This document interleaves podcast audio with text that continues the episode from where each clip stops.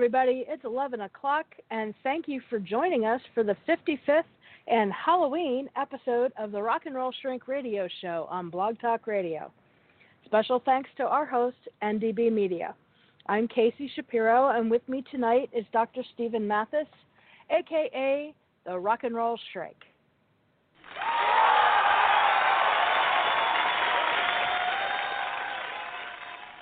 We will be taking calls from our listeners all evening during the show at 914 338 0314. You can also follow along in our live chat room on blogtalkradio.com as the show is happening. Before we begin, a couple quick disclaimers. This show does not constitute a doctor client relationship, nor legal or medical representation of any kind. Also, the views expressed on this show are those of Dr. Mathis and Ms. Shapiro and are not an official stance on behalf of the psychological community or its peer vetting or regulatory bodies.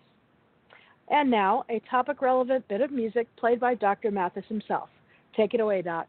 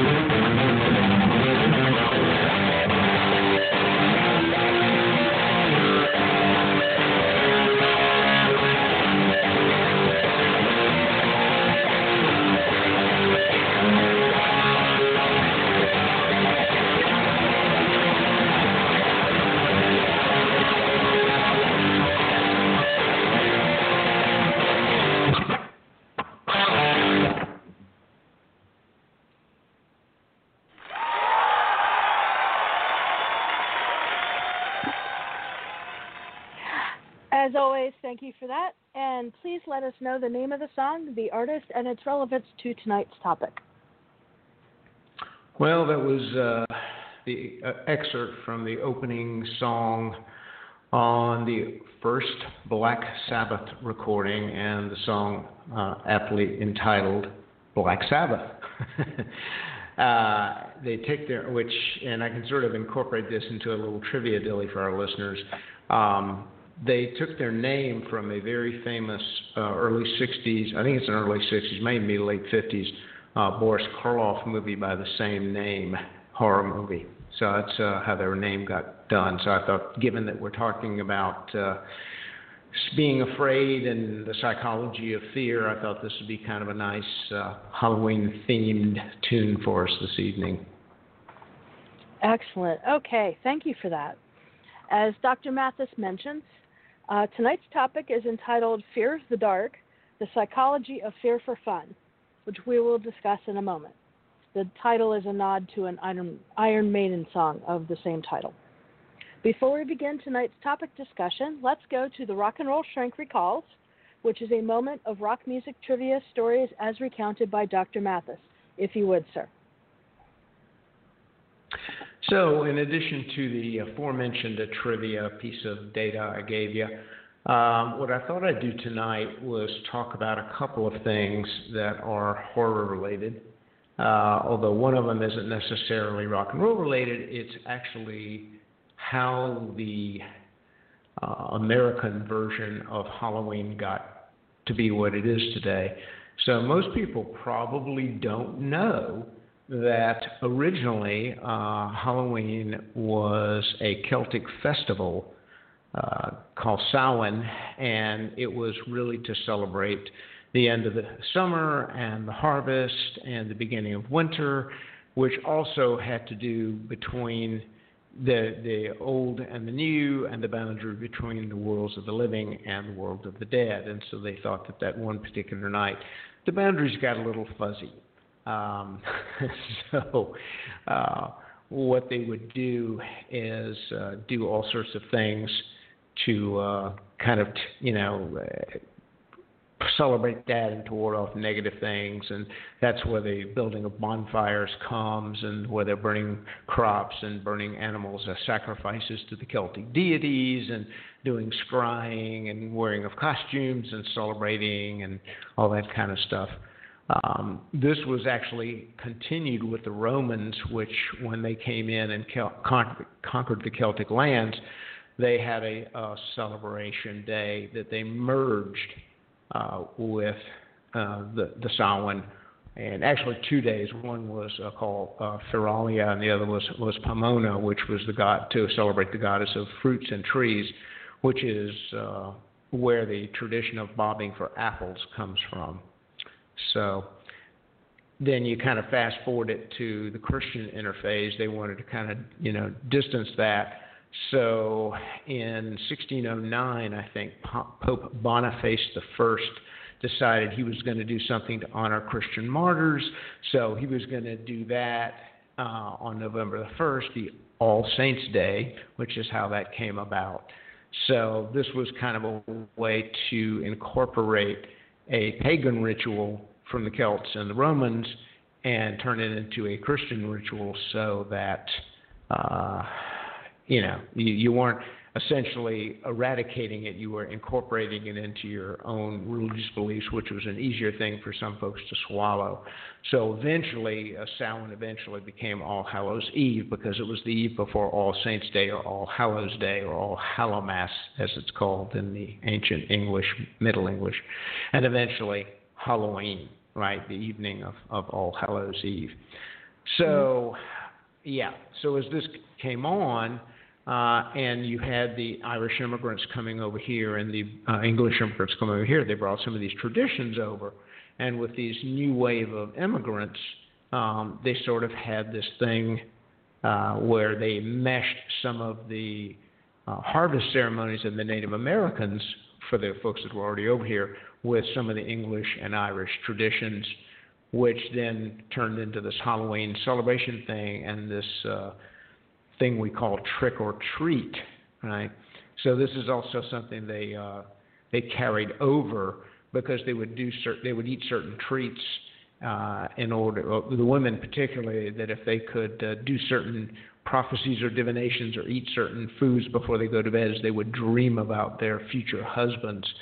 So this sort of turned into them pulling pranks and doing all kinds of stuff, uh, you know, to kind of take the negative connotation of, of the witchcrafty kind of ghosty kind of scary stuff out of it. And then by that time, you know, of course, then you have the Salem witch trials and all that kind of crap happened. So it kind of got put on the shelf for a while. It got re-energized in the 20s and 30s because it had now turned from a kind of a religious kind of thing to a secular holiday, where it's now become like way, you know, overboard and all this kind of stuff. The trick or treating also comes from a thing called soul cakes, where poor citizens of the day back in England would come and beg for certain foods and promise to pay for the donating family who donated the food to them for their uh, loved ones that had passed by, ergo soul cakes. So that sort of also became part of the, the food tradition. And how black cats got associated with this is because their association with witches and because they're black, and black's kind of seen as the color of evil. Uh, although that actually comes, the, the cats and the mystical connection actually comes from the Egyptians originally, um, because of you know Bast, the uh, Egyptian goddess of the dead, and uh, so it's cats have long been revered in a lot of your ancient cultures. Uh, and in the Middle Ages, that came to the point where people actually thought that certain witches would turn themselves into black cats. Uh, but they also believed that you know witches were agents of Satan and all this kind of good stuff. That all this kind of stuff got going on. So, what's happened is the trick or treat thing also came, turned into costumes and pranks, and you know things got a little crazy. And of course, as we usually do in America, we kind of put that on steroids. And of course, now you know uh, people are also using that as an excuse to do all sorts of um, malicious mischief, which they have no business doing on Halloween. And doing nefarious things like putting razor blades in candies and all kind of crazy crap. But anyway, that's that's the origins of our now secular holiday uh, even though you know you, there's some uh, religious groups here in America that still consider it a quote unquote satanic holiday. It was never a satanic holiday. It can't be satanic because the Celts didn't believe in Satan. So if you can't believe in something, how the hell are you going to worship it? I mean, come on, people, really? you know, they don't believe in God either. So then they're equal opportunity bigots, right? Uh, so it is definitely not for those listeners out there. Please disabuse yourself of the fact that this is a quote unquote satanic holiday. Ain't no such animal. Um, although I will tell you, my uh, take on the fact that Halloween is evil is because one quarter of all the candy sold annually in the United States is purchased for Halloween. so, uh, if you want to talk about it being an evil sugar holiday, it is definitely that. and uh, you and the yeah, and, yeah. Yeah, all joking aside. And the other the piece of rock trivia I'll tie to this is that when Alice Cooper originally got clean and sober back in the 80s, he did his comeback show on Halloween. Oh. Um, and and and does a big show. A lot of Halloween, she'll have this big Alice Cooper Scarefest uh, rock show where he does all the, you know, because he does the theatrical stuff anyway, but really goes all out on Halloween. And he typically will mm-hmm. do a really kick-ass show on Halloween. That was his comeback show from after getting clean and sober and being kind of gone from the industry for a few years. When he came back in the early '80s, he did his kind of comeback show on uh, Halloween. So there you have it. Very nice. Thank you.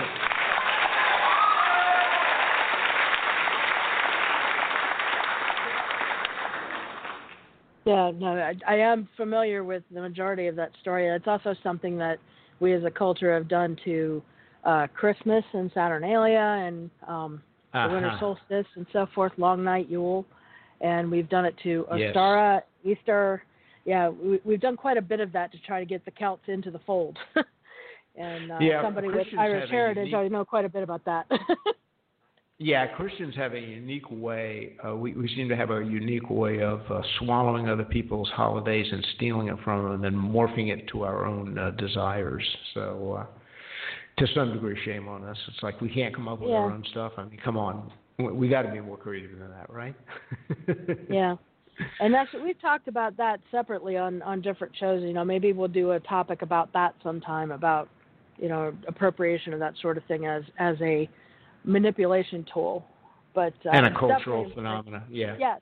Yeah. Okay. Well, I mean, if you you probably know this, and I'll just and I'll shut up after this. I mean, you probably know this, but I mean, if you look at accounts, you know, of the biblical uh, things that are going on at the birth of Jesus, it probably wasn't in December. It was probably closer to July or August.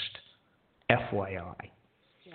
So probably, yeah. I don't know if you've ever heard this phrase, but there is a a phrase called Christmas in April, and it has to do with a charity that is somewhat similar to Habitat for Humanity.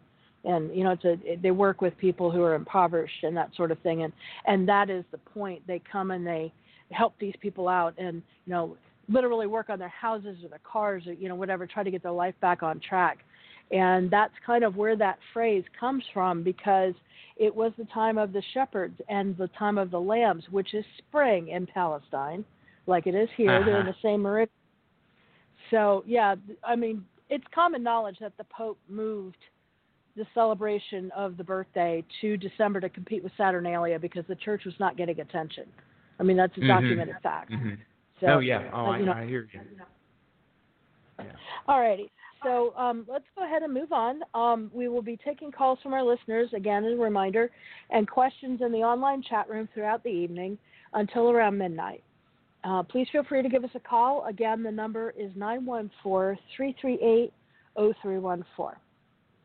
Okay, so tonight's show is called Fear of the Dark The Psychology of Fear for Fun. So, most of us enjoy Halloween, haunted houses, ghost stories, scary movies, and other entertainment designed to scare us for fun. So, what is it about them that appeals to us? Isn't fear a bad thing? So we will get into the psychology and the biological reasons behind our attraction to being scared to amuse ourselves. We will also talk about why some people aren't attracted to this custom and a few cautionary tales about being scared. So tonight we will discuss first an overview of the psychology of fear for fun. Next, the biology and history of fear for fun. Third, the dark side of the dark side, and not in the Star Wars sense. And for just conclusions about I, I guess I had to do time. that. Yes, and, and let me check in with you before we get going to see if you have anything else to say, Lord Vader. Obi Wan is changing well.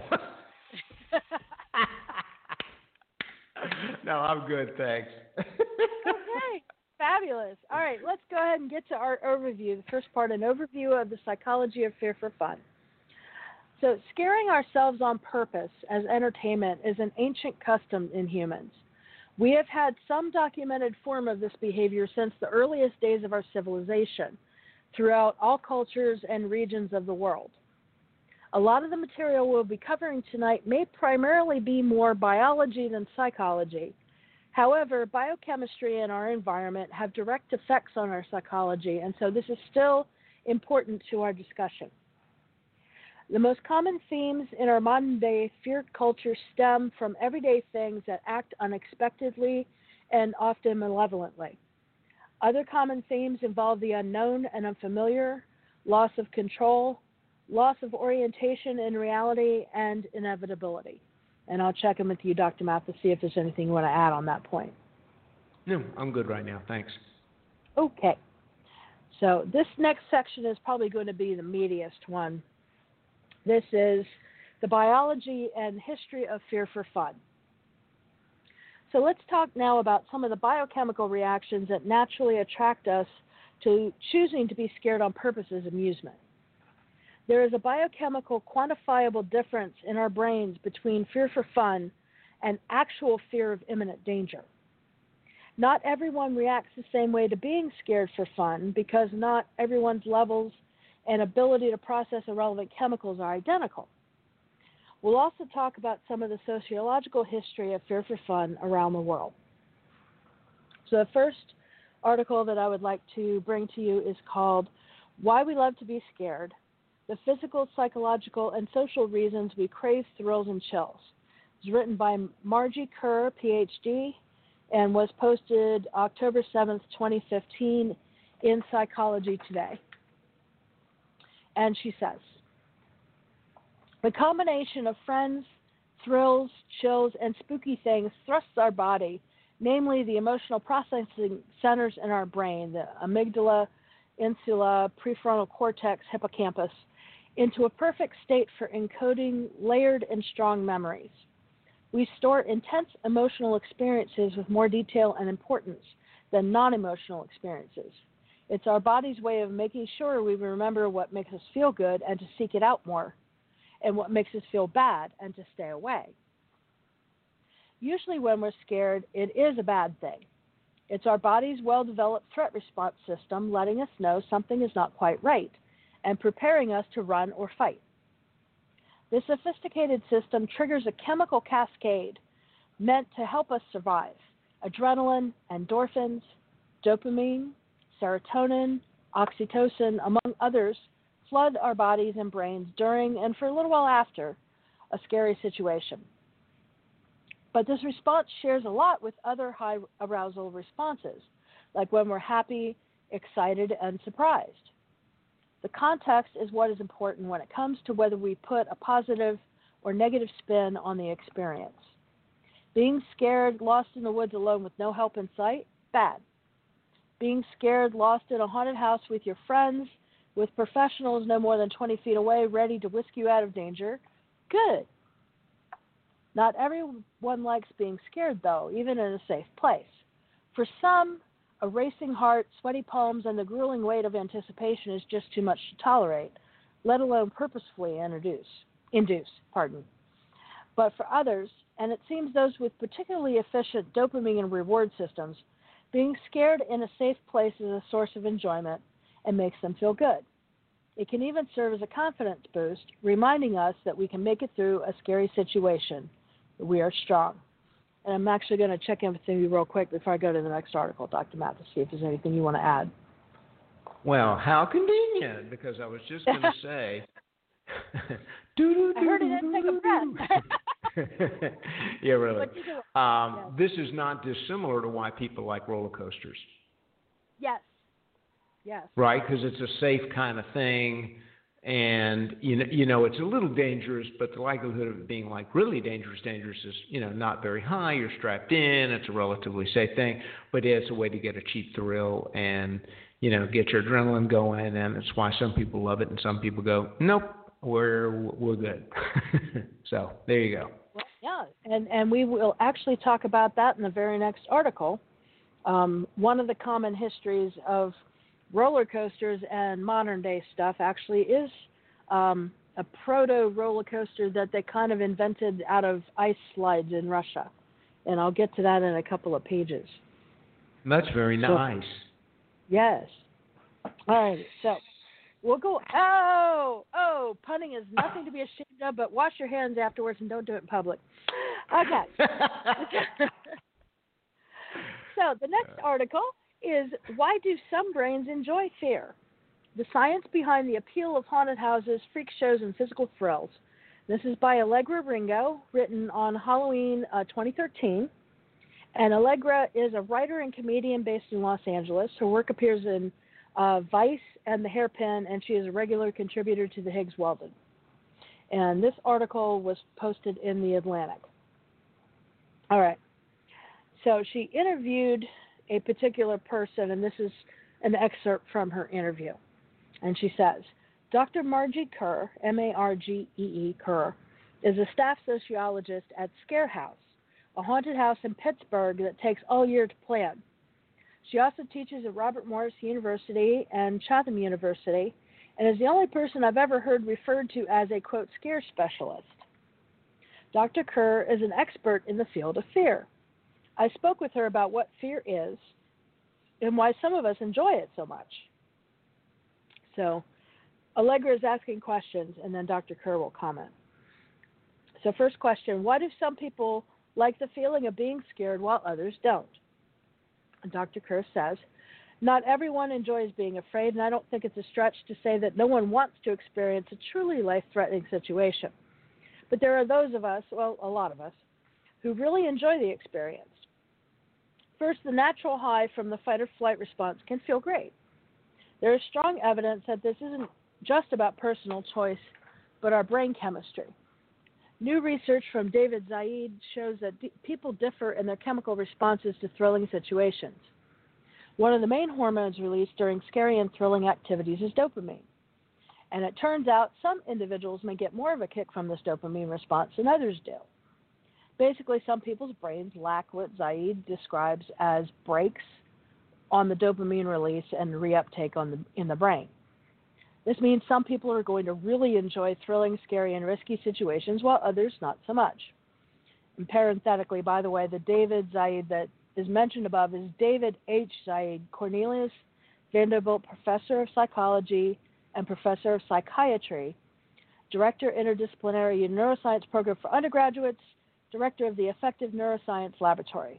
He is, among other related specialties, a neuroscientist and neuropsychologist. I just wanted you guys to know the pedigree of the guy who was uh, asserting this. And she continues Lots of people also enjoy scary situations because it leaves them with a sense of confidence after it's over. Think about the last time you made it through a scary movie or through a haunted house. You might have thought, Yes, I did it. I made it all the way through. So it can be a real self esteem boost. Next question What happens in our brains when we're scared? Is it different when we're scared in a fun way versus being actually afraid? Answer. To really enjoy a scary situation, we have to know we're in a safe environment. It's all about triggering the amazing fight or flight response to experience a flood of adrenaline, endorphins, and dopamine, but in a completely safe space. Haunted houses are great at this. They deliver a startle scare by triggering one of our senses with different sounds, air blasts, and even smells. These senses are directly tied to our fear response and activate the physical reaction, but our brain has time to process the fact that these are not, quote, real threats. Our brain is lightning fast at processing threat. Next question. What quality do scary things share across cultures, or does it vary widely? Answer. One of the most interesting things about studying fear is looking at the social constructions of fear and learning and learned fear versus those fears that appear to be more innate or even genetic. Each culture has its own superhero monsters. The chupacabra from South America, the Loch Ness monster, Scotland, the yokai, which is supernatural monsters from Japanese folklore. I hope I said that right. Alps, and this is not the mountains, and I don't. I actually should have looked up if there's a relationship, and I didn't. Sorry about that. But these are German nightmare creatures, and uh, this is a side note for me. It's interesting. The Germans, um, as evidence, for example, in the unexpurgated Grimm's fairy tales, were very, very fond of using scary stories without very nice American endings to teach children to behave. The actual original Grimm's fairy tales have very horrible endings that Americans wouldn't put up with, and that was very common to get children not to do stuff. You know, if you go in the woods, the witch will ac- actually eat you. There's no hunts- huntsman coming to rescue you.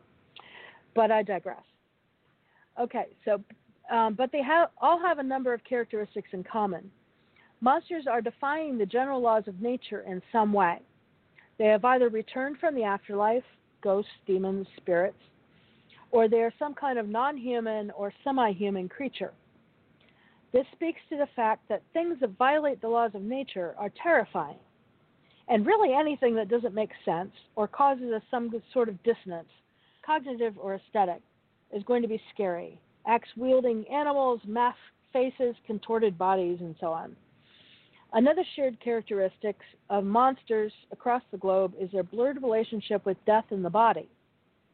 Humans are obsessed with death. We simply have a hard time wrapping our mind around what happens when we die. This contemplation has led to some of the most famous monsters, with each culture creating their own version of the living dead, whether it's zombies, vampires, reanimated and reconstructed corpses, or ghosts. We want to imagine a life that goes on after we die. Or better yet, figure out a way to live forever. Again, though, that would violate the laws of nature and is therefore terrifying. So while the compositions and names of the monsters are different, the motivations and inspirations behind their constructions appear across the globe. Last question. What are some early examples of people scaring themselves on purpose?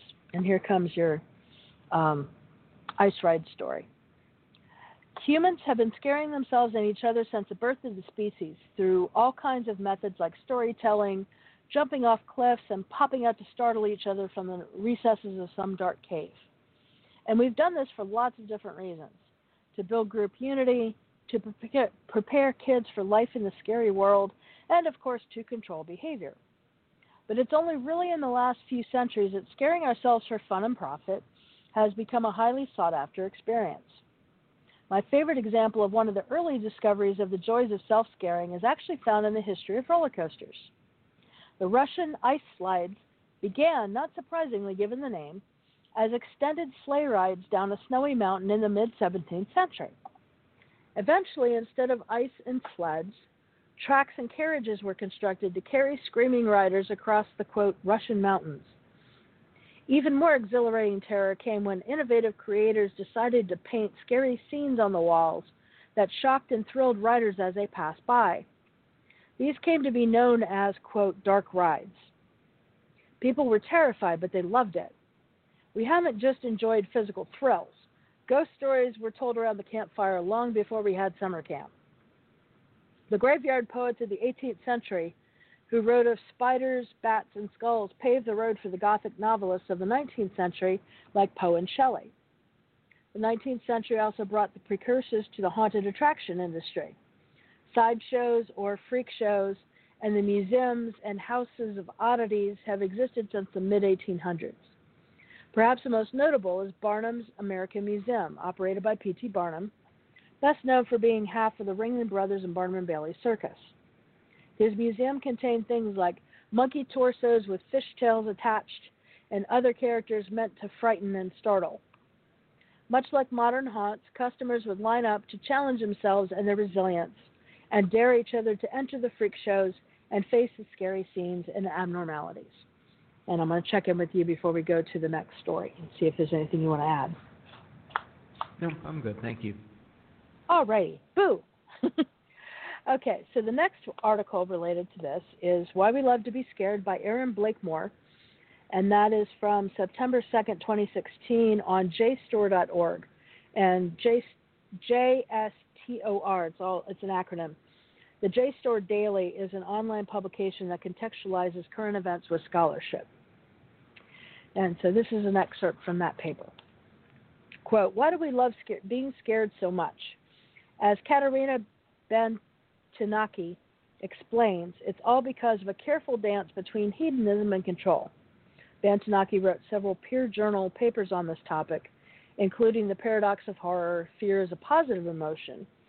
Um, and this, she's from the Department of Philosophy and Social Studies, University of Crete in Greece and this was published in the Journal of Aesthetics and Art Criticism, Volume 40, Number 4, Fall 2012.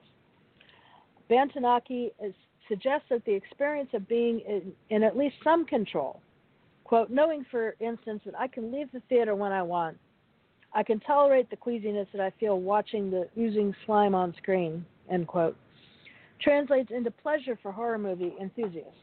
Even when the emotions and experiences elicited are gross horrifying, or negative, the intensity of the experience can also be pleasant.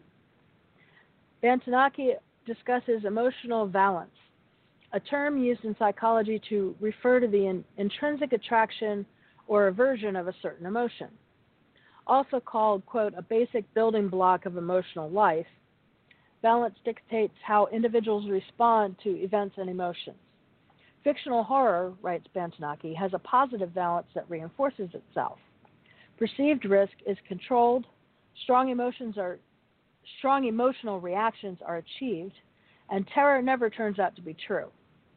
Quote, whatever accompanying pleasures the fiction might provide, writes Bantinaki, we seek horror, I contend, primarily in the hope of the intense positive emotional experience it affords us. And I'm going to check in with you one last time before we go to the next part. Uh, thank you. Yeah, one of the things I would also say, and kind of goes along with what Dr. Kerr was talking about, is this kind of stuff, along with horror movies, for example, scary movies, is gives us kind of a rehearsal, if you will, to lessen our and to become more comfortable with the notion of death. Which is why you know you've seen this plethora of zombie movies lately, and uh, excuse me, The Living Dead and all this kind of stuff. But I mean, that's been existing since the vampire stuff. It's kind of our way of kind of getting used to a, a concept that for most of us is pretty uh, not comfortable. so yes. it gives us sort of this experience, sort of practice, if you will, and a little bit of a desensitization to try to make us feel just a little bit better about the fact that we're all going to be doing something we don't want to do sooner or later. That's a very good point. And I actually I've also kind of noticed I, I dabble a little bit in writing and I've done a lot of work with horror and that, that sort of thing. Um, and I've kind of noticed that it's considered very maverick for the living dead to not be evil because it's almost like we can't we got to put them down and put them out of their misery or whatever so if they're actually nice in some way, we'd feel really bad about it. so They always have to be monsters. Uh-huh. They have to be out to kill it. And every once yep. in a while, you get a movie like that's usually an independent film or something, where the zombies or the whatever are either victims or they're nice, and then people don't want to kill them anymore, and it, it gets super awkward.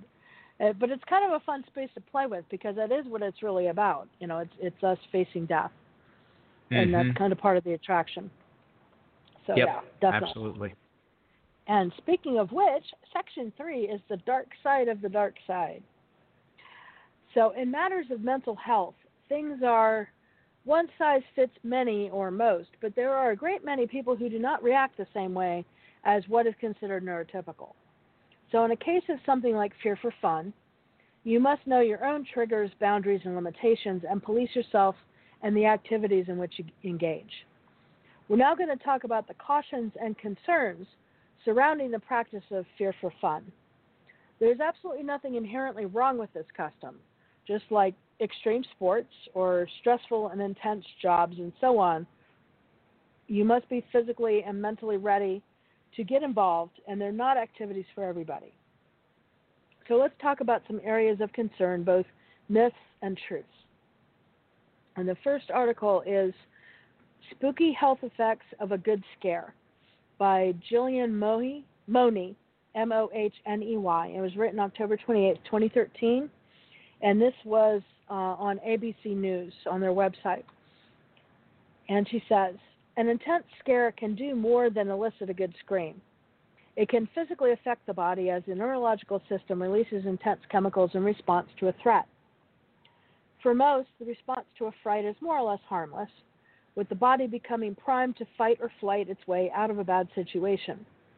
But in extremely rare cases, people have literally been scared to death after a surge of adrenaline and other chemicals causes the heart to malfunction. With Halloween around the corner, we've talked to experts in order to understand exactly what happens when you suffer a good scare. And they have different aspects and stereotypes of being scared like that. First one, blinded by fear. It turns out that you can be so frightened you can temporarily lose your sight or hearing. Dr. Martin Samuels, chair of the Department of Neurology at Brigham and Women's Hospital in Boston, said the reaction is part of the fight or flight response, during which the brain redirects all energy to vital body functions. Quote, you can have a severe fright that can cause any part of your nervous system to fail, says Samuels. Why this happens is related to adrenaline like substances. Uh, they go into the bloodstream and affect all the organs. The next one is going white overnight and this refers to people getting that little shock of white in your hair. There's little proof that a good fright will turn a person's hair white instantly, but there is a condition that makes it appear as though you've gone gray virtually overnight. People who suffer from telogen effluvium lose older hair follicles rapidly. As they lose hair, gray strands that were hidden and are often newer become more prominent, making them appear gray almost overnight. Dr. Joshua Zeichner, Director of Cosmetic and Clinical Research in Dermatology at Mount Sinai Medical Center in New York, said that hair loss usually comes three months after a big emotional event. Quote, it can be emotionally stressful or physically stressful, even such as an infection or surgery, says Zeichner. The most common situation is postpartum women. Fortunately, the situation is usually temporary, and within about a year, the hair will grow back although Zeichner ca- cautions that he can't guarantee the hair won't come back in gray. Next one is moving in slow motion. People who have gone through a sudden traumatic event often describe the feeling of time slowing down or things moving in slow motion.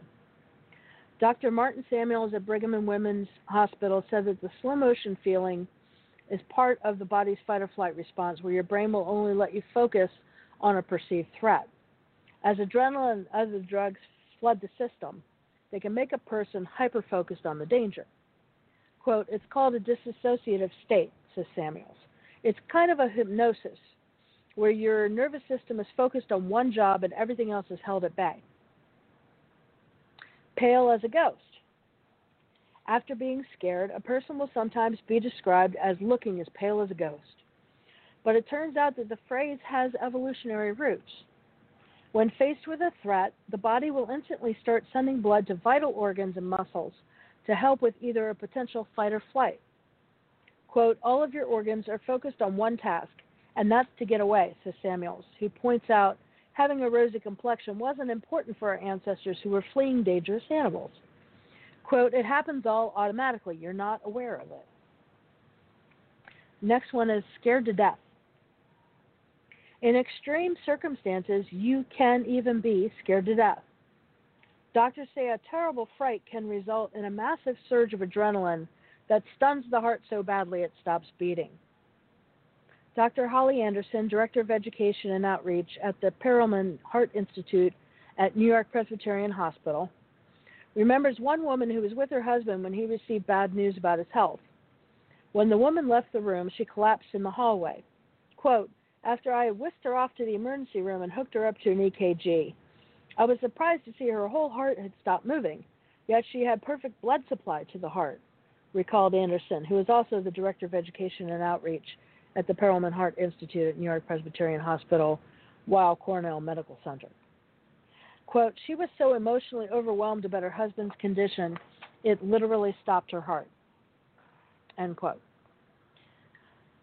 Another interesting aspect specific to Halloween, haunted houses, or any other entertainment scenarios in which either or both participants and presenters dress up in costumes is its effect in behavior during the event.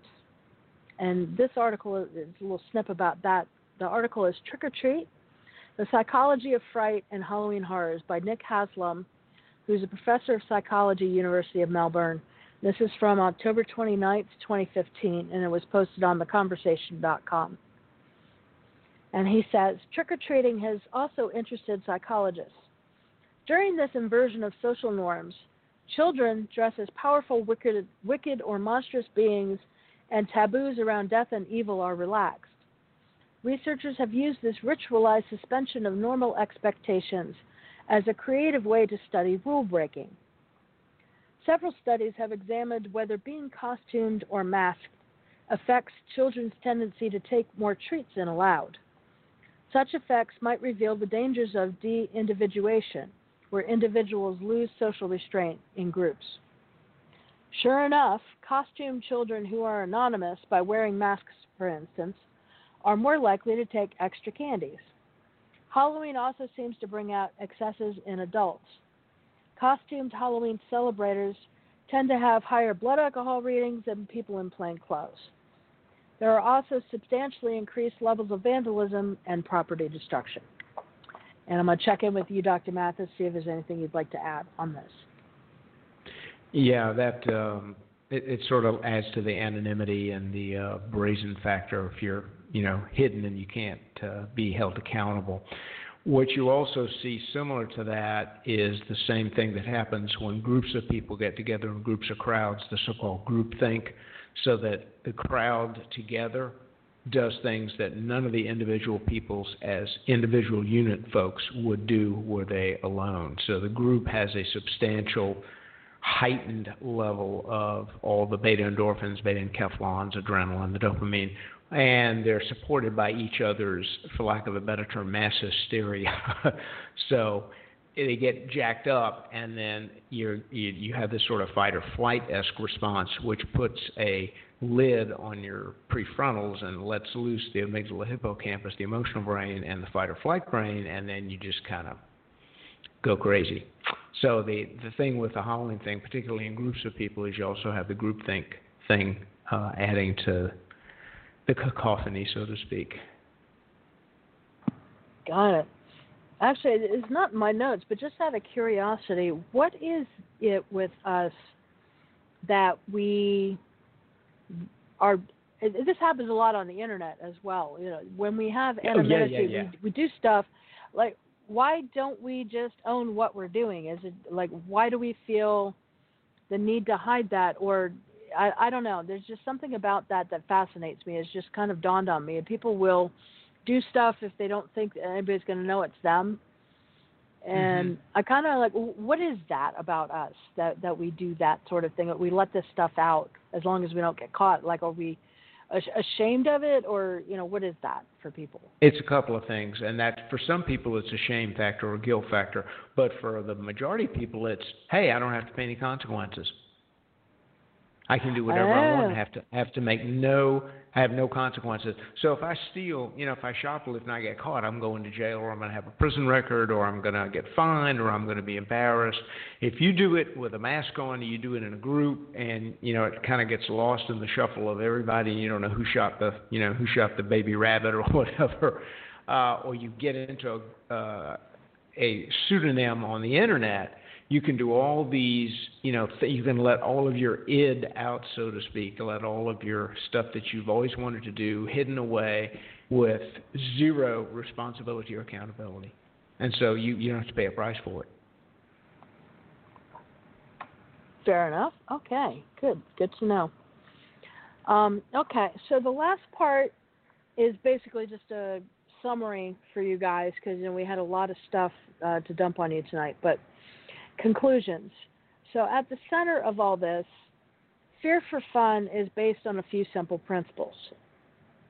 Um, first, drawing a clear line between pranks for fun and seriously scaring someone apart from context and control. In other words, going into a haunted house is fine and well. Jumping out and scaring your friend in the middle of July in a dark alley is a good way to get your lights popped out. yeah, really. Um, yeah, the second part, um, a healthy personal fight or flight response. We've noted in several of these articles that people who don't enjoy a good scare like that often have problems processing things like adrenaline and dopamine and serotonin, that sort of stuff. And if they have disorders like that, then the the fright response in fun and in safety may malfunction, and it you know it's not fun for them. They they're authentically scared even though they shouldn't be. So yeah, especially if, if, especially if they have a compromised immune system or if they have a compromised cardiovascular system or yes. a, um, a, a compromised hormonal system. Yeah, and and that goes earlier to what I was saying about you have to know your own mm-hmm. limitations because yep. you know if, if you can't process adrenaline real good and you get on that roller coaster at King's Dominion, you know that could be your last roller coaster. Yep. So that police yourselves, guys. Um, the next factor is security and the knowledge that you are safe in the moment and have control over your environment when needed.